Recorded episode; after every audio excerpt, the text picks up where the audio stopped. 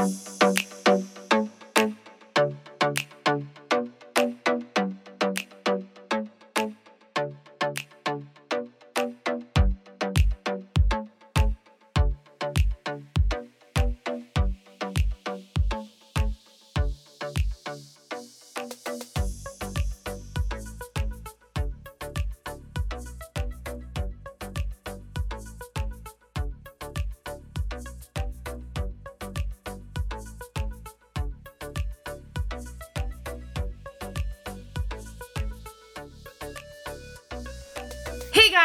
welcome to yet another episode. This episode is a second part to the glaucoma episode that we had done with Dr. Shuiso.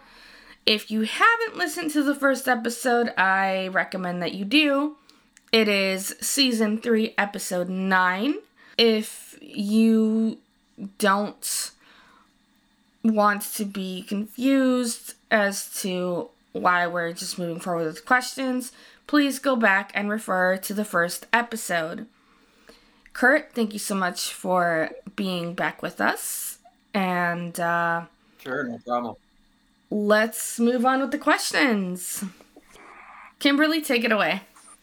Alrighty, so we left off with talking about glaucoma since in the last episode we mentioned how Dr. Kurt Suiso here is a glaucoma specialist and my glaucoma specialist.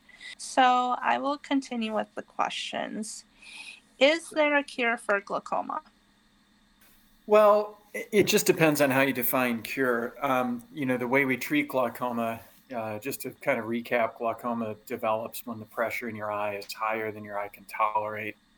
That extra pressure damages the optic nerve and causes irreversible vision loss. So, the way we treat glaucoma is to reduce the eye pressure. Now, if you can reduce the pressure permanently, then technically you've you've effectively treated the glaucoma. Um, the, the, problem is, I mean, a cure implies that something's done, it's gone, it's never going to come back. The problem is fixed, and so I always tell patients like, look, you know, one, there are very few things we can actually cure in medicine we can cure infections, we can cure uh, some cancers. Um, and those are issues where there's an episode of treatment, the problem goes away, the treatment goes away, the patient never has to deal with it again.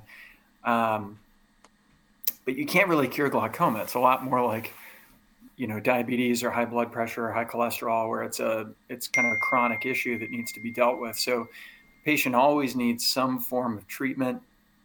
Even if, let's say, I do a surgery and bring the eye pressure down and everything's great. The patient doesn't have to use any medications. The glaucoma is stable.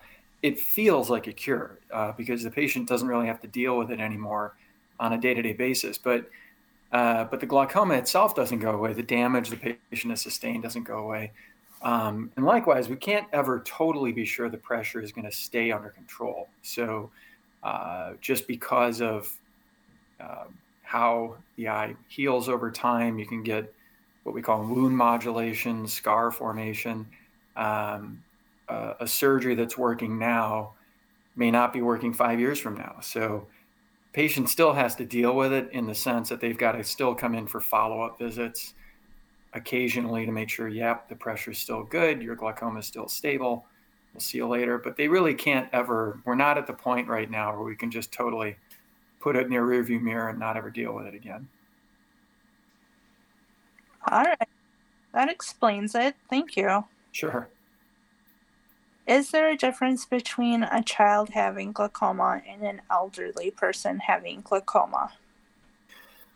Yeah, there is. Um, if you have what we call congenital glaucoma, meaning you're born with it, uh, then, well, let me back up a little bit. So, if a, in this country, your average glaucoma patient is going to be a little older. They're going to be, you know, 50, 60, 70 years old or older. The older you get, the more likely it is you're going to develop glaucoma.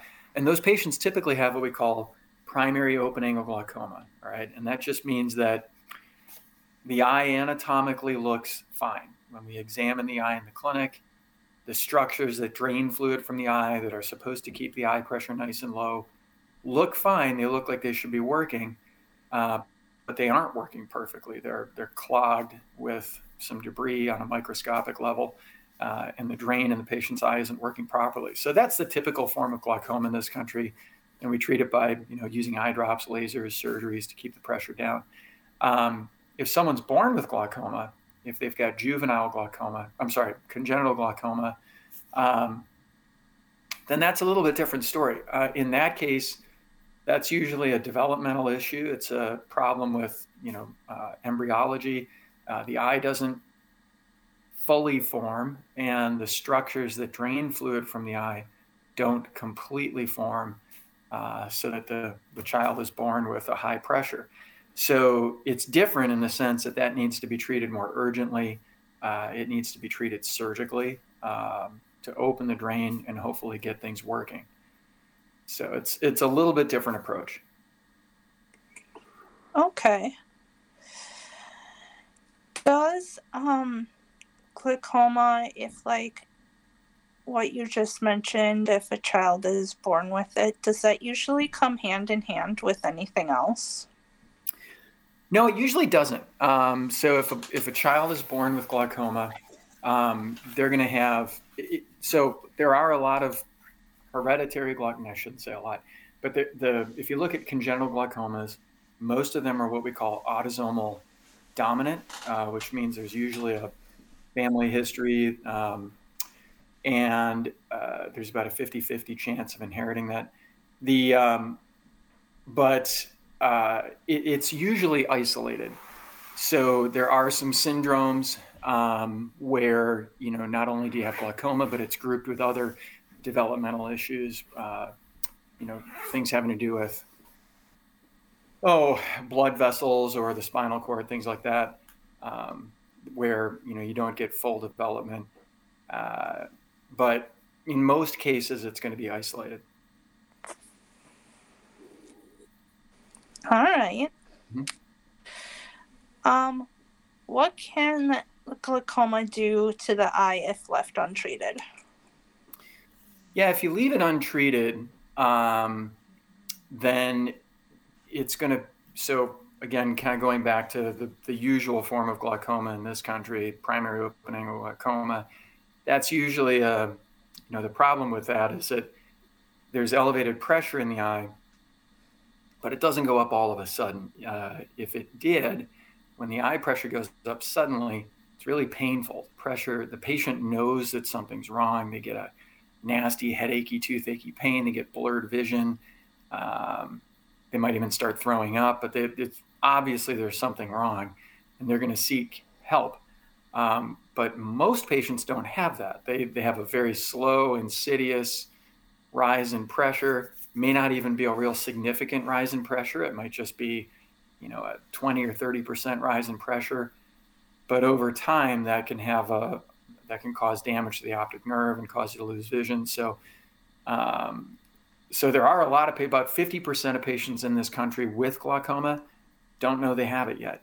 Um, they are walking around thinking everything's fine. Maybe they haven't had an eye exam in a long time, and as far as they're concerned, everything's perfect uh, but they're in the background, they're they're developing glaucoma and losing vision.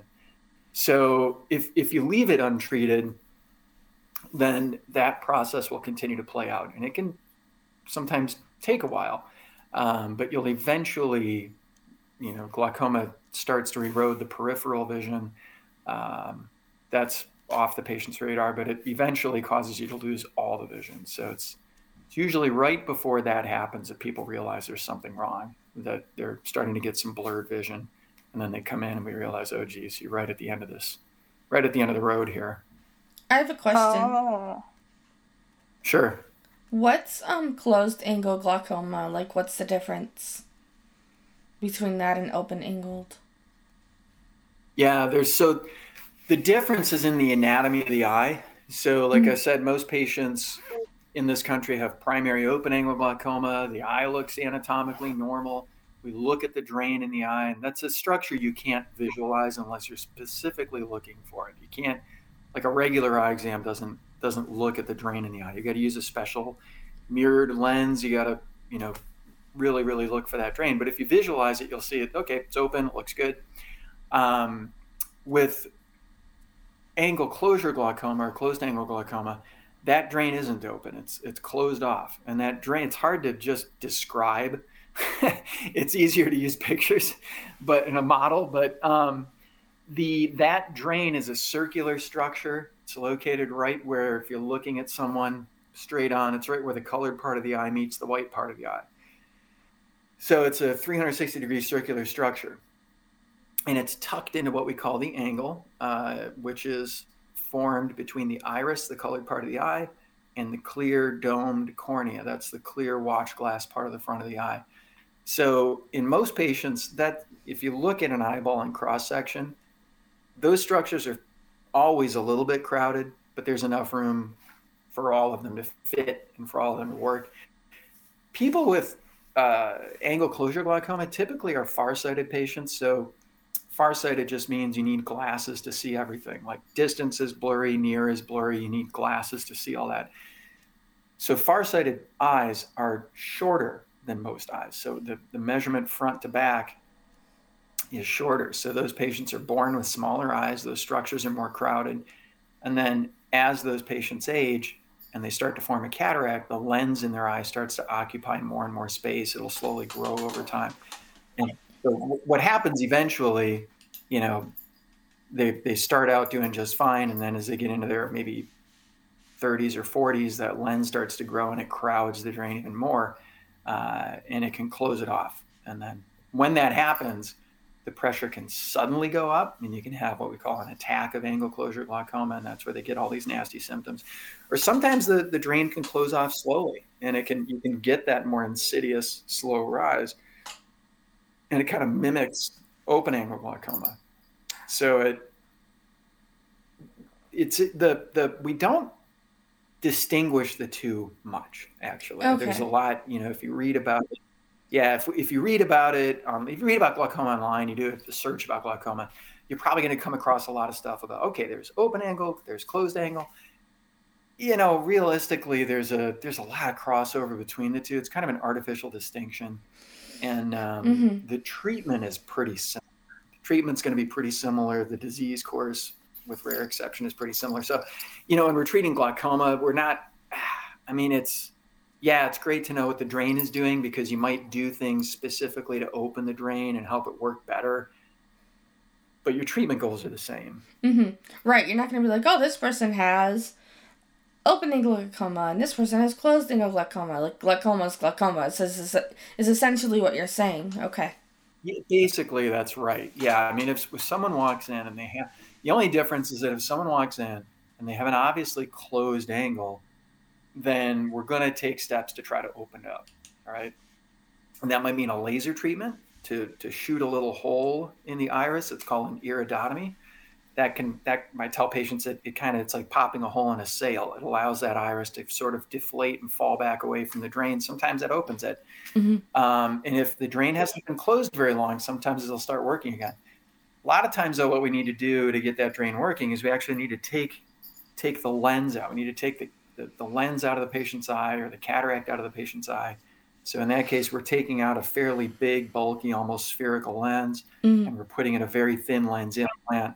That opens up more room in the eye. But then what we'll also do is is go in and specifically look at that drain. We'll look at that angle. Mm-hmm. If there's scar tissue, peel it open, just kind of get it open and working again. Uh, and oftentimes that that works really well to get the pressure back down and get the drain working. Um, but then, you know, beyond that, you're just you're just using the normal means of treating glaucoma. Okay. Thank you. hmm I thought that was a good explanation. um, you just mentioned scar tissue. What is that and what can it do to your eye over time? Well, you can I mean, when we talk about scar tissue in the setting of glaucoma or scarring in the setting of glaucoma, it's it's we're usually talking about it in terms of what happens after surgery. So when we do, if you you know, there are a number of ways to treat glaucoma. Typically, we're going to use eye drops and laser treatments to begin with. Those are non-invasive, office-based things that we can do. Um, but if those don't adequately control the glaucoma or aren't appropriate, then we'll move on and do surgeries. And there are a number of type different surgeries we can do. But if you're going to do, um, you know, a more uh, traditional full-blown glaucoma surgery, there, what that means is you're basically trying to make a new drain for the eye. All right, that means that the patient's drain that they were born with isn't going to work. You've you've tried other conservative means to get it to work right.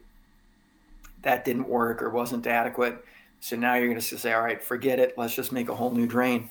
And there are a number of ways to do that, uh, but it all of them hinge on making a basically making an opening in the wall of the eye. You can do that by removing a little bit of tissue from the wall of the eye to, to make an opening. Um, you can insert a little device to keep that opening open, um, or you can put in what's called a tube shunt, which is uh, basically it's like a soft silicone uh, straw, like a small silicone straw that gets inserted through the wall of the eye. But you're creating a channel to for fluid to leave the eye. So once you've done that, the fluid and pressure that would have built up in the eye can leave the eye, and we try to route it into the space just under the clear skin that covers the white part of the eye. So we try to route it into into um, what's called the subconjunctival space. That skin is called the conjunctiva but you want that fluid to, to leave the eye and somehow form uh, a bleb or a blister around the eye and then basically just you're routing it back into the bloodstream. So once that fluid leaves the inside of the eye and is routed to the space under that thin clear skin then eventually it'll get picked up uh, by lymphatic vessels and routed back into the bloodstream. So that's what you're trying to do. But the problem is you know, in every other type of surgery, typically you want the patient to heal. When you make an incision, you want it to heal. You want it to close up, and our bodies are really good at doing that. Um, and you know, usually that's a good thing. We want incisions to heal. Glaucoma is one area where we really don't want things to heal. Uh, we want to make an opening that's not supposed to be there, and then we want it to stay open.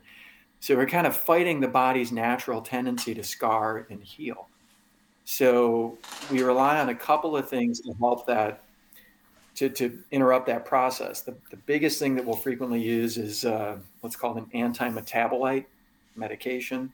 Uh, this is a basically a chemotherapy agent. Uh, usually we'll use something called mitomycin C, but it's a medication that interrupts cell replication. So scarring is uh, initiated by little cells called fibroblasts they uh, they they divide rapidly and they create scar tissue and close off openings like that that aren't supposed to be there. So if we can stop those cells from replicating with this medication, then you get a lot less scarring and it increases the likelihood the surgery is going to work long term. So we'll usually use that uh, around the surgery. We'll inject it around the surgery while we're working. Um, and then also, if we can establish good flow of fluid from the eye, then it's like you know, if you have a a hole in a dam, know, you got water actively flowing through a dam, it's a lot harder to patch that hole. So if we can get the surgery working and get fluid actively leaving the eye, it's a little bit the same process where your body's going to have a harder time sealing up that hole. It's going to probably establish good long-term flow of fluid. So we kind of rely on mechanical factors and medications to keep the surgery open. But um, but if there is scar tissue that forms around a surgery, it's going to limit that. It's going to limit the ability that the likelihood that that surgery is going to work long term. Interesting. Okay. I know lots of people have problems with insurance not covering like eye and dental and stuff, but yeah. how often should someone see the eye doctor? Regardless. Yeah, if you're if you're you know the the Academy of Ophthalmology recommends if you're over the age of 50 an eye exam once a year, all right? And that's to it's mainly because things like glaucoma, macular degeneration, um, diabetes. A lot of times we'll diagnose diabetes uh, in patients. Those things get more common the older you get. Uh, but you also do want a good eye exam when you're under five years of age. So a lot of times, school screening exams will catch things. You know, kids show up to school, they get their eye exam, and one eye has subnormal vision, so it you know cues the uh, cues the parents to take the kid to an eye doctor and get a more thorough examination. Uh, but it's good just to get a check when someone's young, make sure, okay, yep, everything looks great, everything's fine. Uh, and then once again, even if kids are seeing well and doing well, uh, they're going to get a driving test when they turn 16. They're going to get their vision checked then. Um, but a couple of exams when you're in your teens and 20s are a good idea. Um, and then, you know, maybe once every five years. But once you hit 50 and older, every one year or, or at the most two years is probably a good idea to get your eyes checked out. All right. Good good advice. And then my last question is and then after that either of you can add anything you'd like, but what's your favorite part of your job? uh, you know, that's a tough question. I uh, I'm really lucky. I've been practicing ophthalmology since 2005, so it's about 18 years now, and I still like it. I still like showing up to work every day. Um, you know, I I got into this because I do like surgery. I like working with my hands, and um, I like doing things and mm-hmm. accomplishing tasks. Um, so I I do enjoy a good day of surgery for sure. But I think what I like most about my job is that. Um, you know, and like I said, glaucoma is a lifelong disease. Patients uh, are treating it long term. So it, there is a little bit of an aspect of primary care to what I do. So, like a primary care doctor, they're going to get to know their, their patients long term uh, and get to know them over the course of years or decades. And um, I, am fortunate to get that same experience. So you really get to know people. You get to you get to kind of know their families and their history, and um, it's uh, it's it's it's really fascinating. I think it's really rewarding. I was thinking that would be your answer. I had a feeling, um, since you see patients regularly and such. Yeah. That's awesome. Yeah.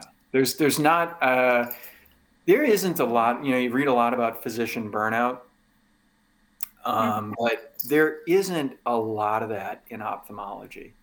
Um, it, it's it's just a it's a it's a surgical subspecialty that's usually very rewarding. So if you're going to be a surgeon and you're going to do things that are good for patients, that's great um, and that's rewarding, and you can definitely help people and cure some major problems. But but the patient sometimes doesn't feel good right away. You know, so if you take someone's gallbladder out or their appendix out, or you know, remove a tumor, yeah, you've definitely helped them they feel like garbage for a while. So in in my line of work, that's that's not usually the case. So if I'm taking out a cataract or addressing someone's glaucoma, they usually feel fine right away, and uh, you know they get kind of that instant gratification. So I get to be the good guy every day, which is a lot of fun. That's awesome. I like that answer. Mm-hmm. So, do either of you want to add anything else I don't have any questions to add or anything. Or like nothing that comes to mind. Okay. Okay. Yeah, I think we established everything that we want. Yeah. Yeah, I I think all I would say is glaucoma's uh I've I've been kind of blown away by the field a little bit. Um, when I was training, oops, cat is on the computer now. Sorry. When I was training um, or when I graduated from my fellowship, we had, you know, I was trained in basically two surgeries. we had we had two main surgeries we can do, is like chocolate or vanilla, and um, it, it's uh, it things have evolved dramatically where we have now have a, a number of surgeries to choose from. There's really been a, a major uh, kind of explosion of the, the number of surgical options for glaucoma patients. Some of them great, some of them not so great. Um, but we're going to continue to see treatment options develop. Uh, I think at a pretty rapid pace. So it's a it's a you know it's never a great time to have glaucoma, but there are a lot of treatment options. It'll be very exciting to see what happens over the next ten years or so. That's awesome. Yeah.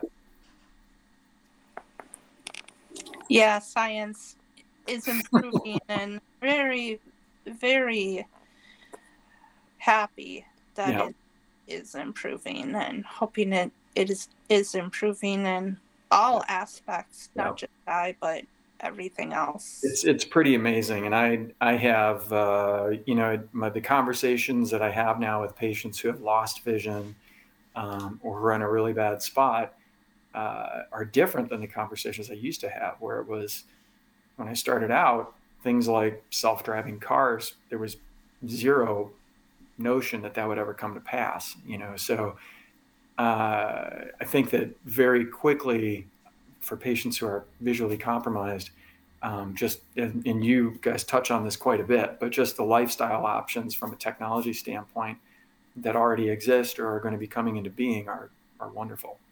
Yeah, and I think an important yeah. thing to to to to really um, touch on is obviously when somebody goes from being fully sighted to you know mm-hmm. losing their vision um it's adjustment is going to be hard there's going to be that adjustment period but um your life isn't over and there's still so much more that you can do i mean we have like assistive technology and like there are training centers that you can learn how to do things and learn the skills that you need um, so, I mean, life's not over, and Absolutely. you can still live a very productive life. Yeah, yeah, so. and it's interesting because that's it's kind of the one thing that we're not trained in. you know, yeah. we're, we're trained everything when you're in your in your training program. Everything is about saving vision. Yep. Yeah really all hands on deck. Everything is geared towards how do you save vision? How do you treat disease? But you don't get a lot about what do you do when you can't, uh, or when the vision's already gone. How do you help those patients? So uh, that's been a that's been a kind of a, a learning process. No, absolutely, yeah, absolutely. Exactly. And I think the more the more um, ophthalmologists get educated on um, on that you know, I feel like it would help them be able to like bring their patients like you know, some positivity, you know what I mean? Like Yeah. Yeah. Hey, I know there's nothing that I could do or that can be done, but your life's not over. Like mm-hmm. there's, you know, I you know, I can let's say for example, I I I can pass along info for like a um a um, training center or mm-hmm. an organization or something. You know what I mean? Like, I think that yeah. would be great. Absolutely. Yeah, and it's we do our best to stay on top of it, but I'm all I'm constantly learning, usually from my patients about resources that are available that I wasn't aware of. So, mm-hmm. um, yeah, there's there's definitely uh, a lot to be learned and gained from that. No, absolutely. All right. Well, thank you so much, Dr. Suiso, um, for coming on with us. And um, no problem. It was wonderful having you. Your first episode was the most listened to episode of our podcast. Yeah. Oh. Yep. Oh. You're very popular.